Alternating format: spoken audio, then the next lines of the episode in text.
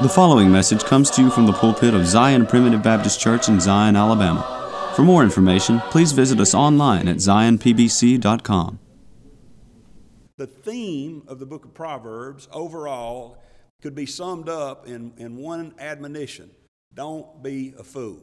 There's so much in the book of Proverbs about the fool and the, and the righteous, the wicked and the good, those that are, that are, that are uh, uh, living in ways that, uh, that don't please the Lord versus those that are living in ways that do please the Lord. And one other thing we need to remember about the book of Proverbs is that it is not written to the wicked and to the reprobate. In fact, there's nothing in the Word of God that's not written to God's children. So when we talk about those who are the fool, those who are the wicked, those who are uh, the evil, and that sort of thing, he's not necessarily referring to those who are not children of God. He's talking to you and I as children of God and telling us, hey, here's what you need to watch out for because guess what? In you is the same spirit as that which is in the wicked and the reprobate. You know, did you know that there is no difference between your natural man uh, even though you're born again, there's no difference in that portion of you that is that old man, that natural man. There's no difference in that and the, and the reprobate's nature out in the world. There, there's no difference. You and the wicked, you as an elect child of God versus those who are reprobate or non elect, you're the same inside. And the only difference is that the Lord is, has born you of His Spirit, and now you have a second man within you. You have the old Adamic nature, and you have the new spiritual nature. But that old Adamic nature is just like the wicked of the world. And you know what that means? that means you, child of God, can end up looking like and acting just like the wicked of the world. Now, you ought not. And sanctification is something that you ought to pursue. You know, there's eternal sanctification that was given to us by the Lord Jesus Christ. We are sanctified by His blood in an eternal sense. And there is such a thing as a progressive sanctification in the daily life of a child of God. But it's not like the world teaches. The world, many in the world would teach that, well, if you really are a child of God, you are going to progress in the faith and you're going to, you're going to be progressively sanctified, or else if you don't, you never were a child of God in the first place. We don't believe that. Just ask Lot when you get to heaven. Do you think Lot was progressively sanctified? I'm not even going to I'm not even going to describe the last scene that we see of Lot who is drunk in a cave committing unspeakable sins with his daughters. I'm not even going to go there. You look at him and his progressively sanctified life, you say Lot must have died and gone to hell. Peter tells us otherwise. Peter tells us he was a just man. He vexed his righteous soul daily in seeing and hearing these evil deeds that were around him. So the book of Proverbs is written to us. And, and when you see something in the book of Proverbs that says, uh, you know, the, uh, the evil man did this or the wicked man did that, don't ignore it and say, well, I'm not evil, I'm not wicked, I'm a child of God. But guess what? you can be an evil and wicked child of God if you're not careful. And that's the point of the book of Proverbs, to, re- to remind us don't be a fool. Don't be a fool.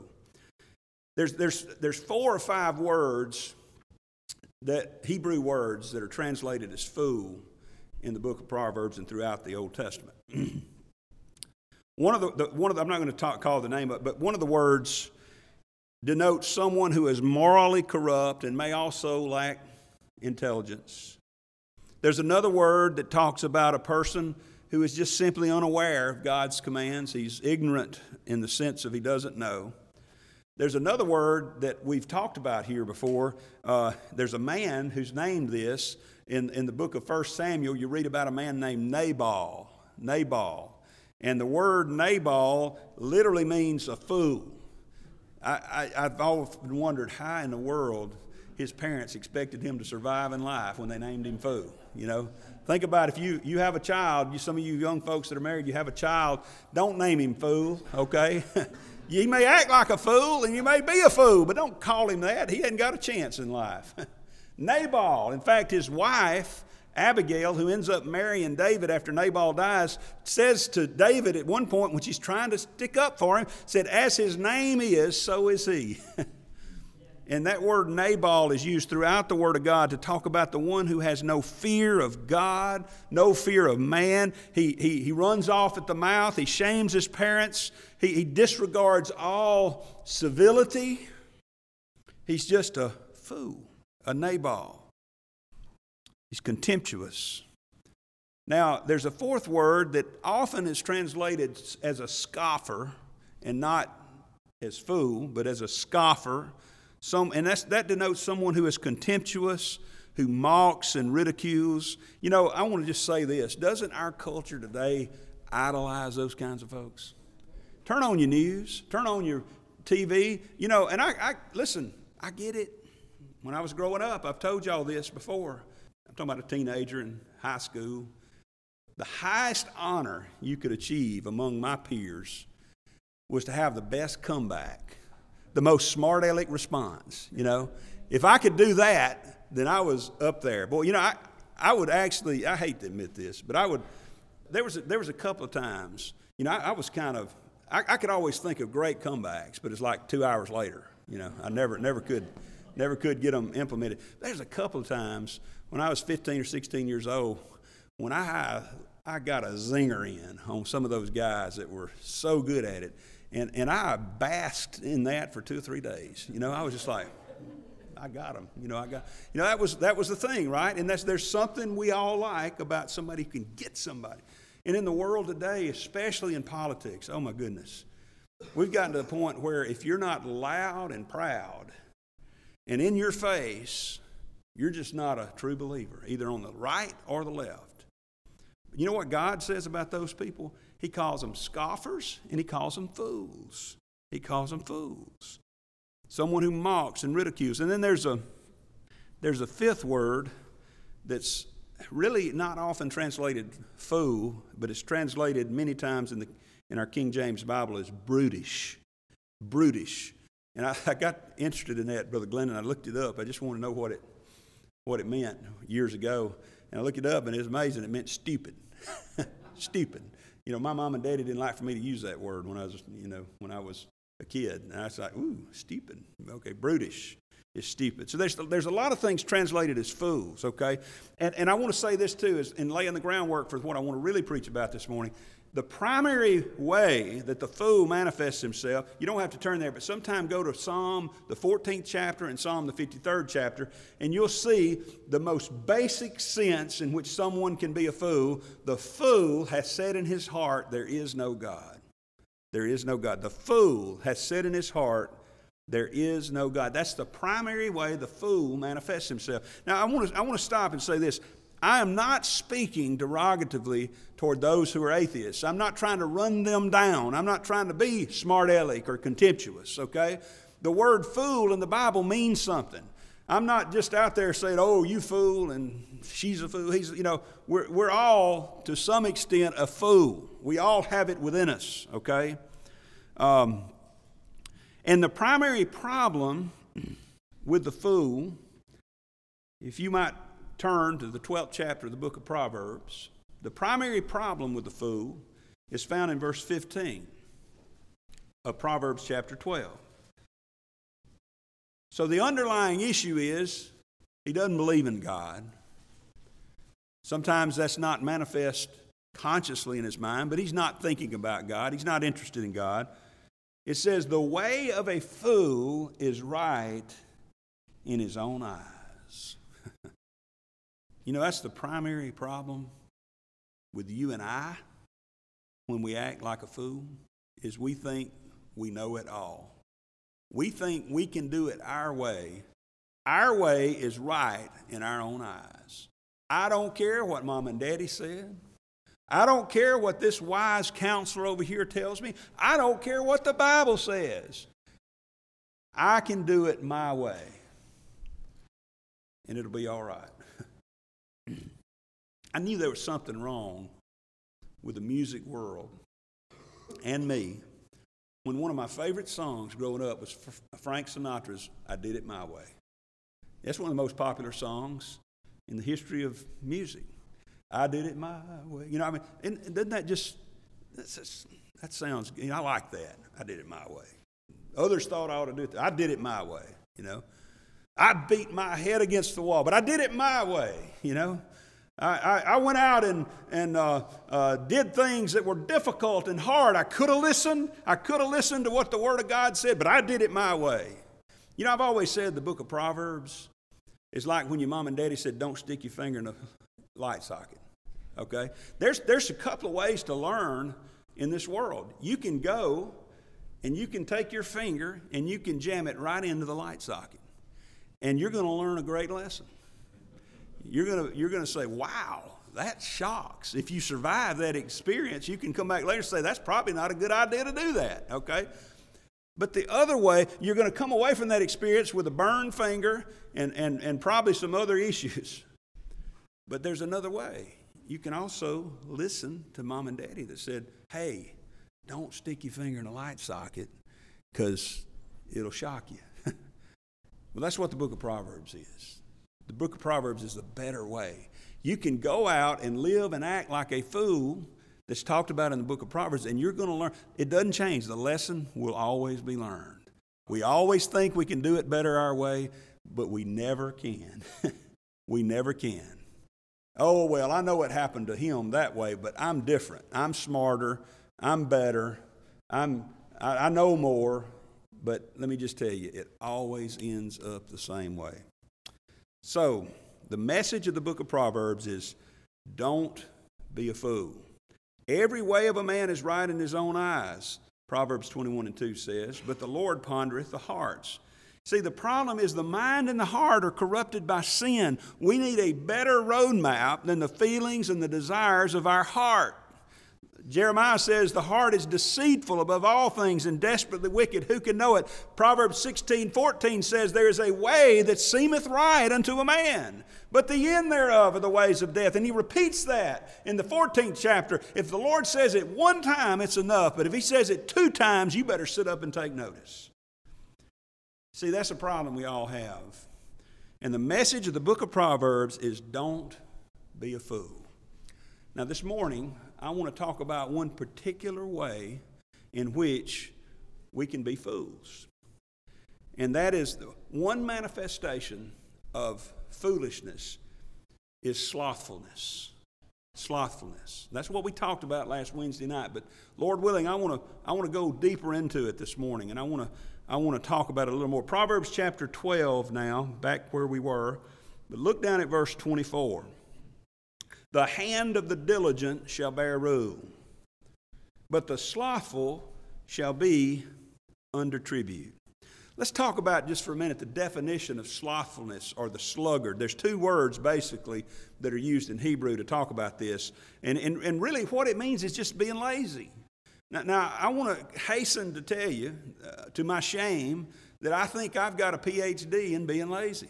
I, I'm good at it. I, you want to know somebody who's an expert in, in being lazy, then hey, I'm the man. You know, I, uh, I, will never forget what Uncle Leroy uh, told one time. We were standing around, Uncle Leroy, uh, Aunt Lorene's first husband, he, he, uh, he uh, uh, always liked to kid around with me, and we, he, he worked there on the farm with us. And all. we standing around one day, and he was, I don't remember what all we were talking about, but he, he said, You know, I told somebody the other day, that Chris McCool ain't afraid of work.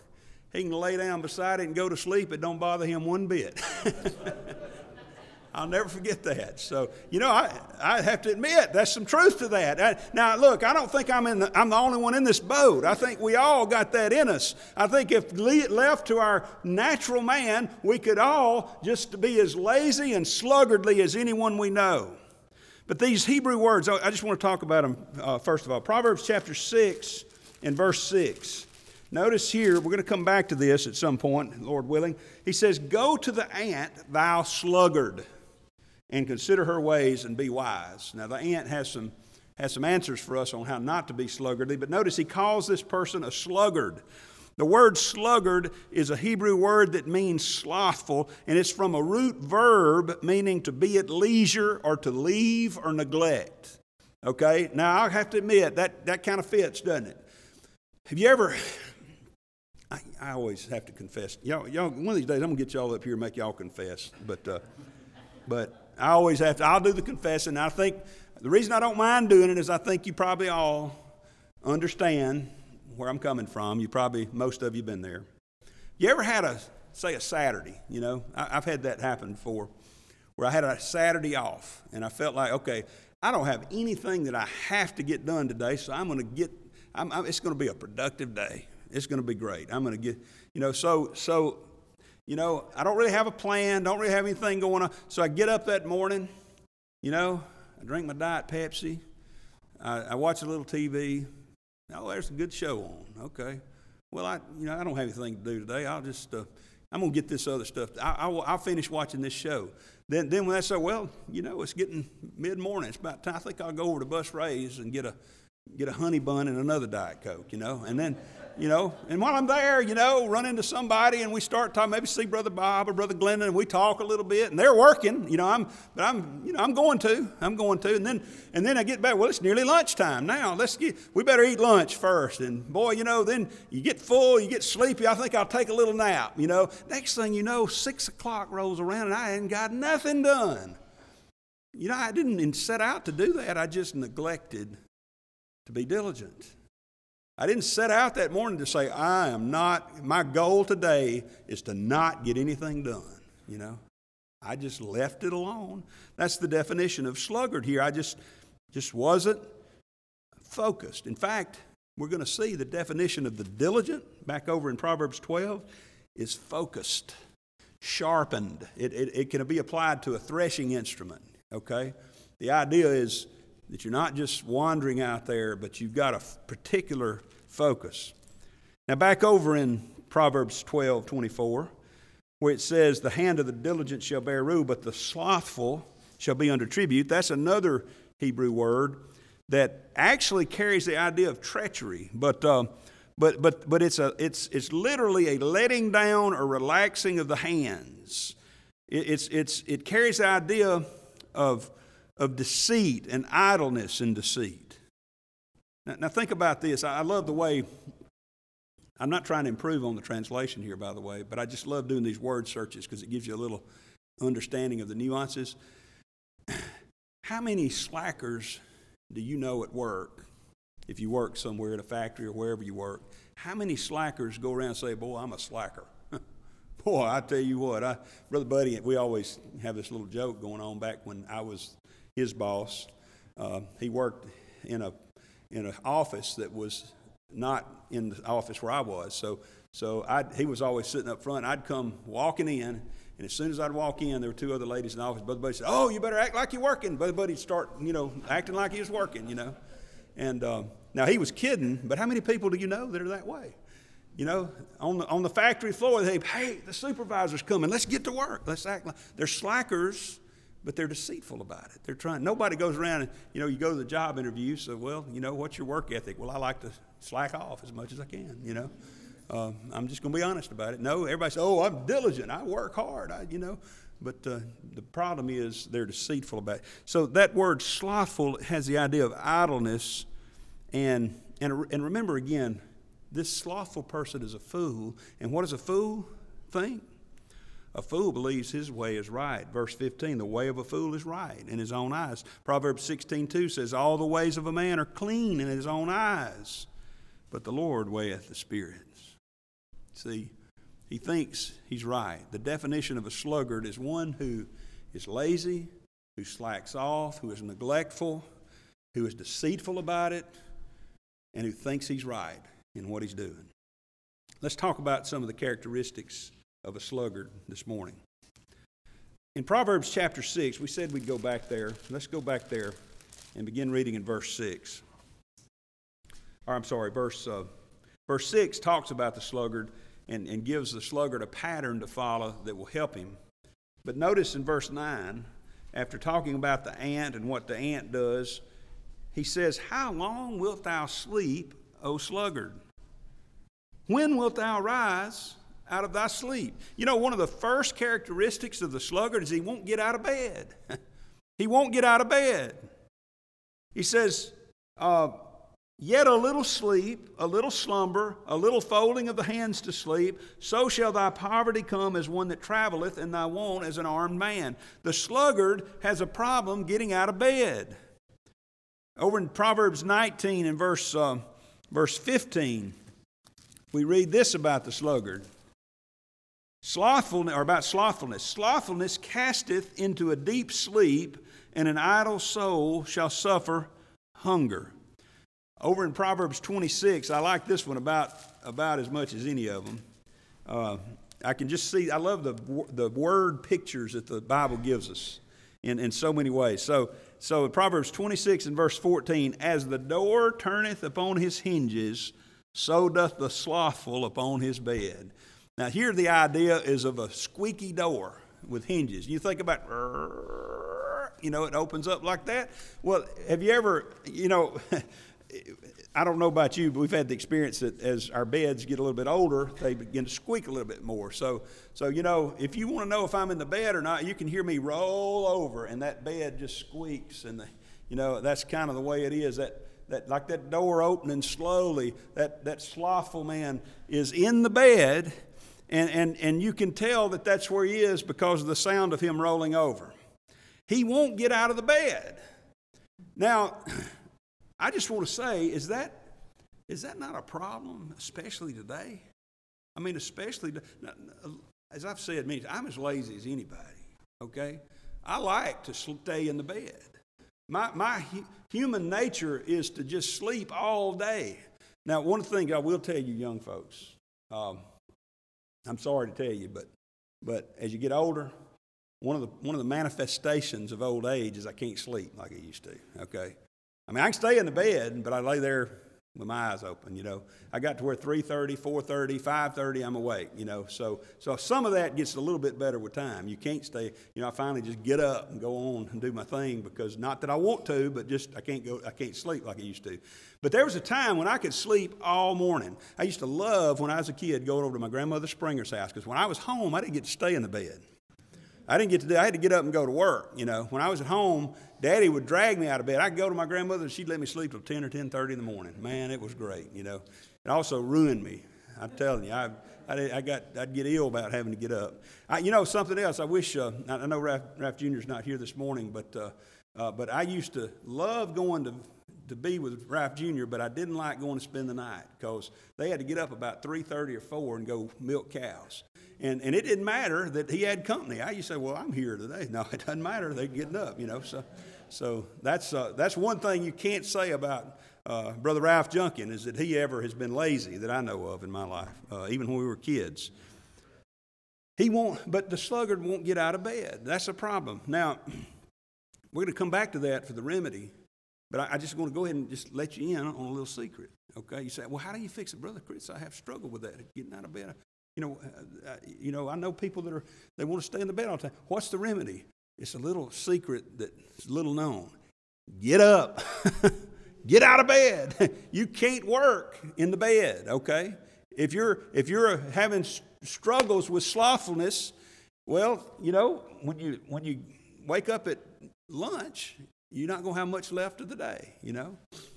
I'll, I'll give you an experience I had actually. Um, I believe it actually um, uh, helped me to think about it this way. When I was in law school, my first year, uh, our first year exams were at 1.30 in the afternoon. We had five courses. So when it, when it came time for, uh, we only had one, we only had one test in law school. You only have one test. It's the end of the end of the course. That's pretty pretty scary for me. You know, I was really really nervous, really really worked up because I didn't know how I was doing. I thought I was learning, but uh, till you take that test, you don't know. So my first semester of law school, all of our exams were at 1.30.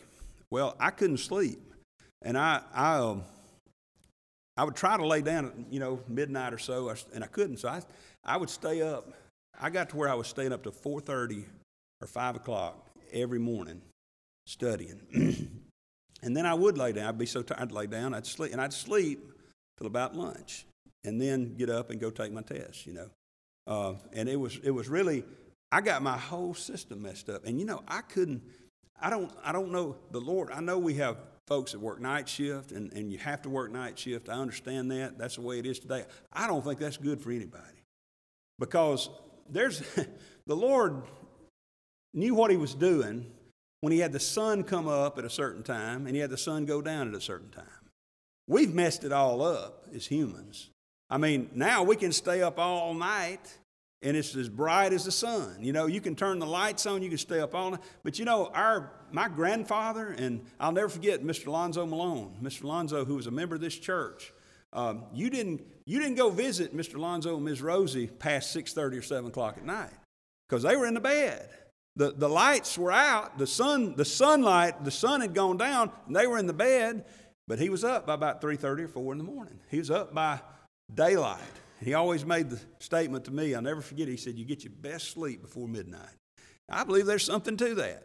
He would sleep, he said, to one or two in the morning. He'd get up and get him a drink of water. He'd lay back down and doze, and he'd get on up a little bit before daylight. You know, I found when I was when I was sleeping all morning, even though I was still staying up the same, I just didn't get as much done. I didn't feel, and it took me a while to get readjusted to that. I feel sorry for those who have to work the night shift because it's tough. And I think it messes up our, our system. But that's, that's another message. I'm, I'm not going to uh, go down that path anymore. But here's the, one of the primary characteristics of the sluggard is he won't get out of bed, okay? And then when he gets out of the bed, another characteristic of the sluggard is he won't work. He won't work. Look in Proverbs chapter 21 and verse 25. Proverbs 21 and verse 25. The desire of the slothful killeth him, for his hands refuse to labor. He coveteth greedily all the day long, but the righteous giveth and spareth not.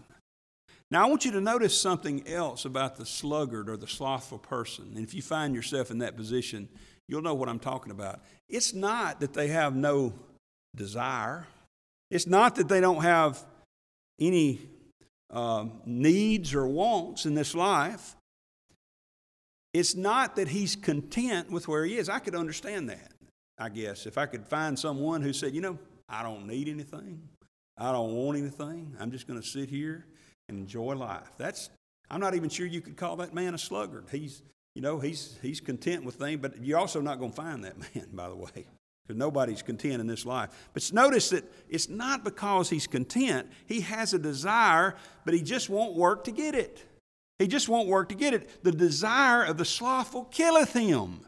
For his hands refuse to labor, he coveteth greedily all the day long. He has a covetous desire. How, I know many people, and I'm sure you do too, who refuse to work. I'm not talking about people who can't find a job. We, I know we have had issues of that in our nation before. I'm talking about someone who refuses to work and they sit around and all they do is badmouth those that have things.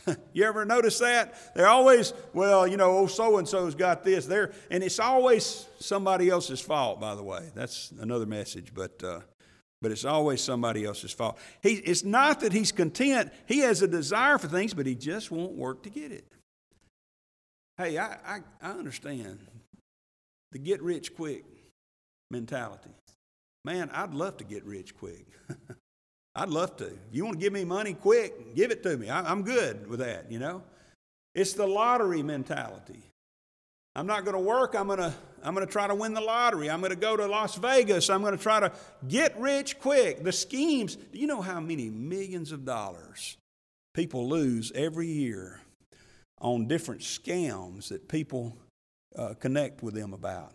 You know, that old, the old one, Brother Bob and I have talked about it before, the old one uh, from Nigeria. You know, there's, it's, it's amazing to me that there's, there's always somebody in Nigeria wanting to give me $10 billion, you know, in that. I mean, I'll take it. You know, I've, I've actually thought about calling them up and saying, hey, send it, you know, I'll be glad to have it and just kind of, you know, lead them along a little bit. But I know, I know of somebody who actually went to Nigeria and ended up getting beaten and robbed because they were over there trying to get $10 billion or whatever it was that, uh, that they had offered. Let me just give you young folks, and some of you older folks too, but you young folks a little tip. If it sounds too good to be true, it probably is. Probably is. Just, just, just be careful about that because God didn't God, the, the only thing that God purposed to give us um, apart from our labors is our salvation. Otherwise, Paul says if a man won't work, neither shall he eat. Over in 2 Thessalonians chapter 3 and verse 10. Labor, the labor of the hands. This, this slothful man has a covetous desire, but he just won't work to get what he's wanting. I'll, back over to the 12th chapter, I tell you, this, we, we looked at this last Wednesday night. Uh, we read verse 24, but it goes on talking a little bit about sloth and sluggardness. In verse 27, it says, The slothful man roasteth not that which he took in hunting, but the substance of a diligent man is precious. The, the, you know some people like that? I do. I know people who, who talk a good game, Brother Mackey. I'm going to do this. I'm going to do. In fact, they even show forth a little bit of potential, but they won't follow through. They won't follow through. I, have I've dealt with different situations uh, as a prosecutor where we're a, we're a job contractor.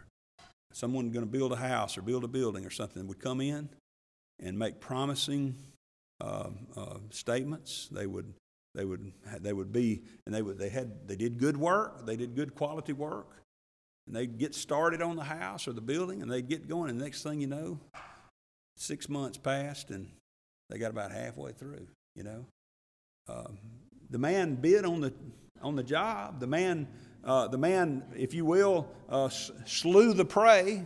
You know, that's kind of what he's talking about here. This is a man who went out hunting and he, and he killed something for dinner and he brought it back and he said, Oh, I've got what I need now. And then he was too lazy to cook it. too lazy to cook it. You know, th- those, there are people that, that, that will go out and hunt a job or hunt for, uh, for, uh, for a, a contract for something and they'll get it, but then they don't follow through with it. They don't do they don't complete the task. They talk a good game, but don't complete the task. See, a sluggard not only won't get out of bed, but when he does get out of bed, he won't work. Now, something else you're going to find about someone who's a sluggardly man is you'll never get him to admit it. He's always got a good excuse. He's always got a barrel full of excuses. Proverbs 21. Proverbs 21 and verse 25.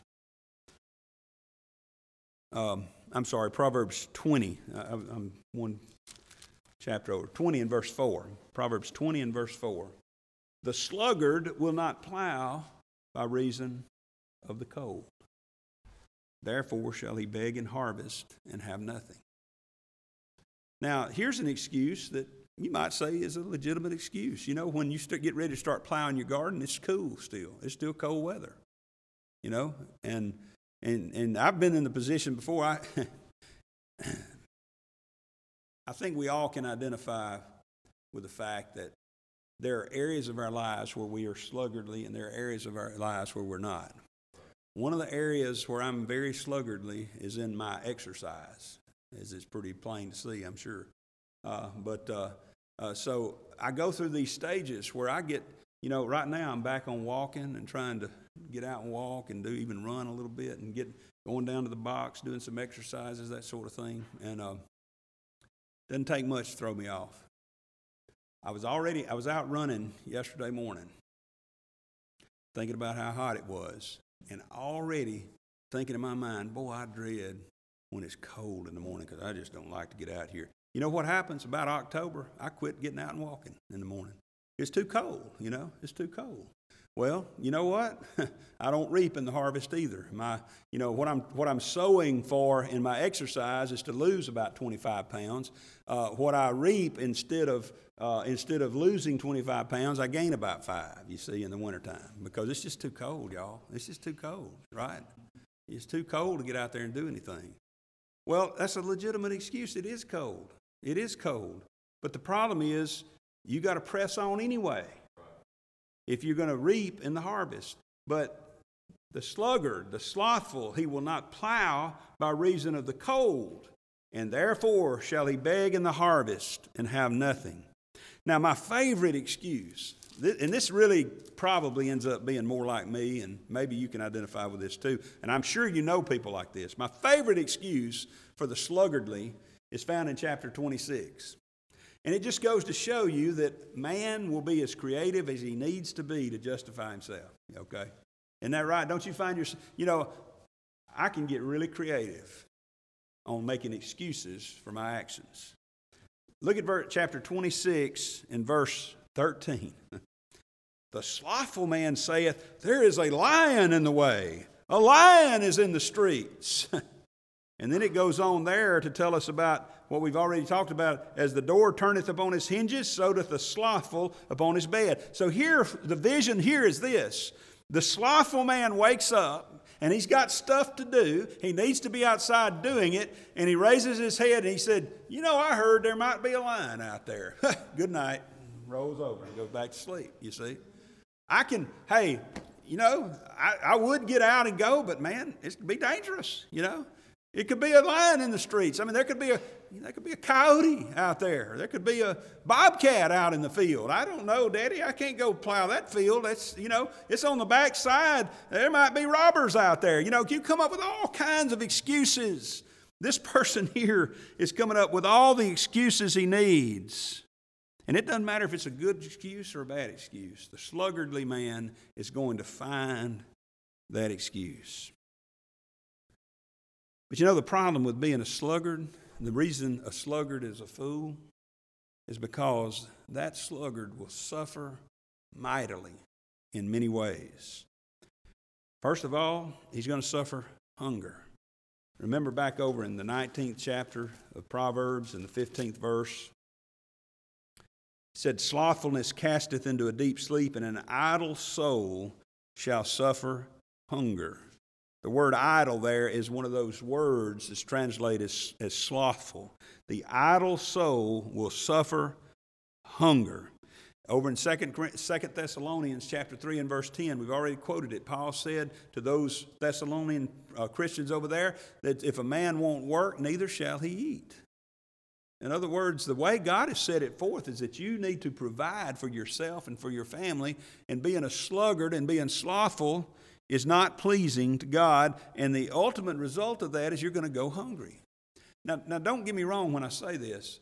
I know there are people in this world that need our charity, and we need to be looking for those opportunities to help folks that, that, that can't help themselves or that are falling on hard times, and we ought to be willing to, to go and help. But, but now, here's the thing if you're in the position of needing charity, and if, you, if you're going to get charity, you need to also be one who's willing to work. You don't need to be someone who is a perennial charity case where you just, you know, well, I can't get this job, I can't do that, I can't. Listen, you've got to be diligent in your seeking of a job. You've got to be diligent in your in your trying to do things. There is something you can do. I don't like the idea of flipping hamburgers, you know. There's a lot of young folks in this world today that, oh, that's just too low for me. Let me tell you something. God didn't talk about any jobs that were too low. He just talked about those who were sluggards and wouldn't work. See? So sometimes we have to do what we have to do. And by the way, let me, let me just say that I do feel, I don't mean to sound harsh about that. Because I know, I know what it's like to start at the bottom. I know how demeaning you can be made to feel if you don't have the kind of job you think that your abilities and your education level or your intelligence, whatever it is that, that gets you. I understand that, okay? So I'm not, I'm, not, I'm not being harsh when I say that. But I want you to remember a couple of things when you say, well, that's just, that job's too low for me. I mean, if you can get a better job, get it. But if, if all you have an opportunity for is, is, is, is it's, I mean, I'm not, you know, flipping hamburgers at McDonald's. I'm not, I think McDonald's are paying better than they used to, so maybe that's a good job now. But anyway, we just use that as an example. There was a parable in the 25th chapter of Matthew where Jesus told about a man who went to a far country and he gave five talents to one of his servants, and two talents to another, and one to the third. And, and the one that had the five talents invested them and made five more. The one that had two invested them and made two more. The one that had one, he just went and buried it. He didn't do anything with it. Now, it does, it's not specifically talking about slothfulness there, but I believe that is an implication there that that man was not willing to work with what the Lord had given him. He wasn't willing to put his hands to the, to, to the labor there. He wasn't willing to dirty his hands on just this one little talent. But you know what? The man told his servants when he came back, the two that had invested, he said, You've been faithful over a few things. I'm going to make you ruler over many things. God doesn't immediately take you, child of God, and put you at the top of the pile. He doesn't immediately take you and make you a supervisor uh, when you haven't proven your mettle in the, in the lower levels of the, of the job. You've got to be faithful in the small things. David didn't immediately go out to fight Goliath. God didn't reach down when David was 12 years old and say, hey man, go fight Goliath. David proved his worth. He proved his mettle out there on the hillsides of Judea, herding those smelly old sheep where nobody was looking. If you want to be promoted in life, then you be faithful over the few things, and over time, it will be noticed, and God will bless you to become ruler over more things. But if you're not going to take care of the little things, how can you expect to be promoted to take care of the bigger things? Something else that a sluggard will suffer is poverty. Go back to Proverbs chapter 6. And I want to point out to you what I'm about to read to you is repeated. You remember what I said? If God says it one time, listen. If He says it twice, you better sit up and take notice. It's repeated over in the 24th chapter, but we're going to read it here in the 6th chapter. Remember in verse 6, he says, Go to the ant, thou sluggard, consider her ways and be wise, which having no guide, overseer, or ruler, provideth her meat in the summer and gathereth her food in the harvest. How long wilt thou sleep, O sluggard? When wilt thou arise out of thy sleep? See, here's somebody that needs to get out of bed and get to work. Now look at verse 10 and 11. Yet a little sleep, a little slumber, a little folding of the hands to sleep, so shall thy poverty come as one that traveleth, and thy want as an armed man. One of the problems you'll have if you're a sluggard, beloved, is that you will end up ultimately in poverty. Now, nobody sets out to be poor. I, I don't know of anybody that says, My goal in life is to not have nothing.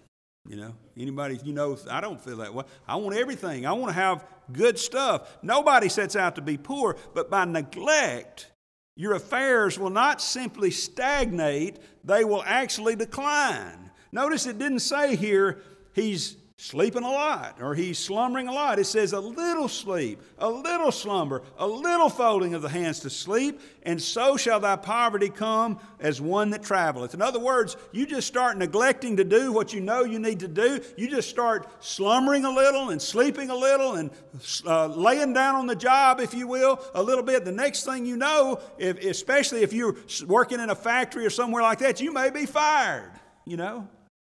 In your poverty, I know people that have experienced that, that it came as a total shock, Brother Glendon. I tell you, you know, I'm sure you know, uh, working over where you did, you know, some people, you can see it coming from a mile away. They fall asleep on the job, they're not doing their job. Somebody comes and says, I'm sorry, going to have to fire you. What? What have I done? You know, just as one that traveleth, or as an armed man. You notice what that means? It's, it's suddenly, unexpectedly, you see. They're not expecting poverty or they do something different. But suddenly, unexpectedly, step by step, like a drop in visitor. How many times have you had somebody drop in and, and your thought was, oh, I wish I'd known. I wish I'd known you were coming. We, you know. And also it says it's like an armed man. So not only unexpectedly does your poverty come upon you, but unstoppably. You can't defend if you're unarmed against an armed man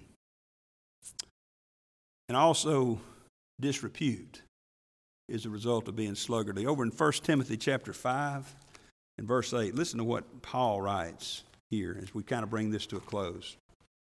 Paul writes in 1 Timothy 5 and 8, But if any provide not for his own, and especially for those of his own house, he hath denied the faith and is worse than an infidel. That's a pretty strong accusation, isn't it? But you want to be considered an infidel, then just be a sluggard and don't take care of your family. So, what's the remedy as we bring this to a close? Well, first of all, wake up. wake up. Romans chapter 13 uh, carries some good admonitions for us here. It says in Romans 13, in verse, um, verse 11, and that knowing the time, that now it is high time to awake out of sleep. For now is our salvation nearer than when we believed. You say, Well, I feel like I'm slumbering. I feel like I'm sleeping. What I need to do, well, wake up. Wake up. Get wake up and, and then get up and get to work. You see? The ant, remember what the ant said? It says, Consider her ways. She has no guide, overseer, or ruler. You say, Well, nobody told me to do that. You know, I, that's my excuse. You know, I've come in sometimes in the past, I promises in the past, maybe sometimes still, but most of the time in the past, you know, uh, I, will find, I'll see Sherry's not, you know, she's clearly not happy with me. She's clear, you know, it's like, Well, what's the problem? Well, you didn't do this. Well, you didn't tell me to. Well, I shouldn't have to tell you. And that, she's right, by the way she's right, you know.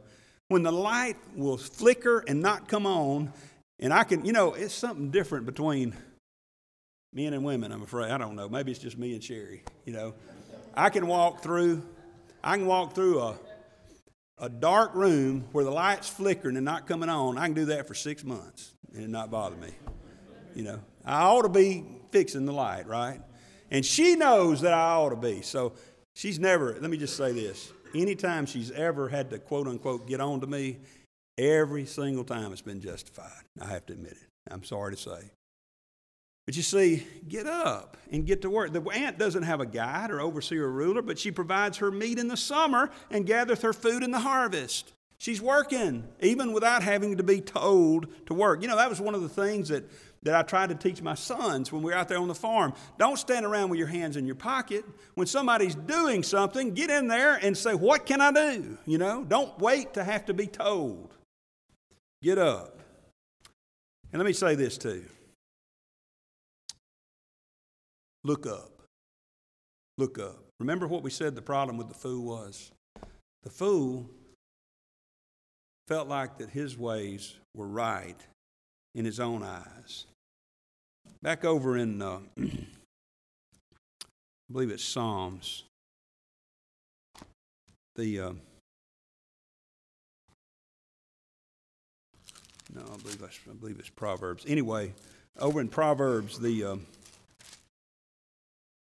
the fourteenth chapter, and verse eleven, the house of the wicked shall be overthrown. Now, I know it's talking primarily about the wicked and doing wickedly out there, but being a sluggard is part of that. The house of the wicked shall be overthrown. But notice back in Proverbs chapter 12, again, in our verse that we started out with, the hand of the diligent shall bear rule. The hand of the diligent shall bear rule, but the heart, but the slothful shall be under tribute. Remember, we said diligent means, means to be focused or sharp. The idea here is that instead of being instead of being a sluggard, instead of being slothful, you need to be focused upon that which is before you to do. Now, let me let me leave you with this. I know we've kind of talked about it in terms of practicality here. And, and, and let me say this to you. Just remember this, young folks particularly.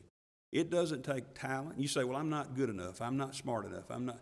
Hey, I'm not talking about maybe you don't need to be a rocket scientist. Maybe that's not where you need, maybe you don't need to be a brain surgeon, okay? Maybe that isn't where you need to be, but let me tell you something. It doesn't take talent, ability, intelligence, education, or skill to get up and get to work.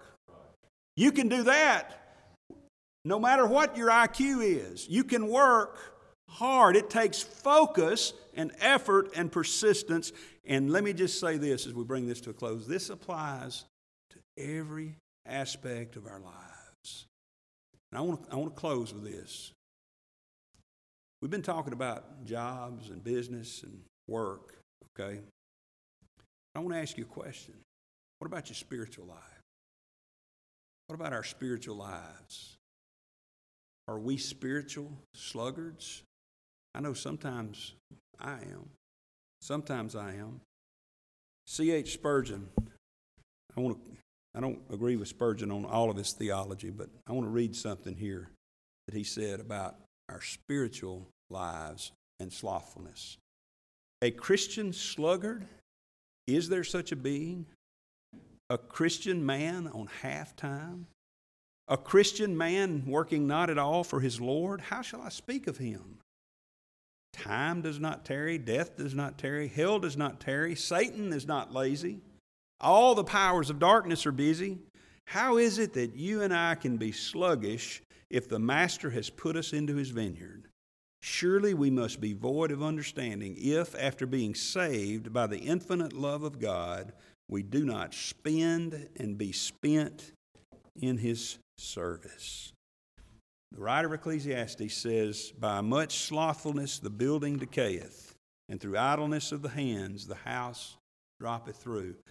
So also will our spiritual building decay if we are spiritual sluggards. You see, this admonition applies in every part of our lives, and especially in the spiritual side. Don't be a sluggard in your job, in your family, at your home, but don't be a sluggard in your spiritual life.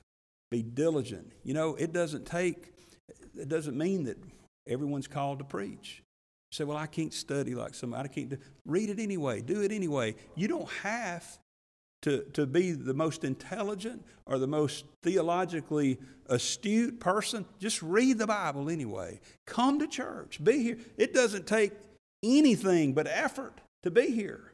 It doesn't take anything but effort to pray. You say, well, I can't pray. I just can't. I, I don't. Listen, there have been times when I can't pray. I don't know the words to say, but guess what? The Spirit maketh intercession with groanings that cannot be uttered. Sometimes the best praying I've ever done is when all I can do is groan in my spirit, and the Spirit of God translates that into the sweetest prayers in the, in the ears of the Lord. So pray. When you can't pray, pray anyway. When you don't feel like coming to church, come anyway. When you don't feel like reading your Bible, read it anyway. And do what it says therein. May the Lord bless us uh, to not be sluggards in any aspects of our lives. We thank you for listening to today's message. For more information, please visit us online at zionpbc.com.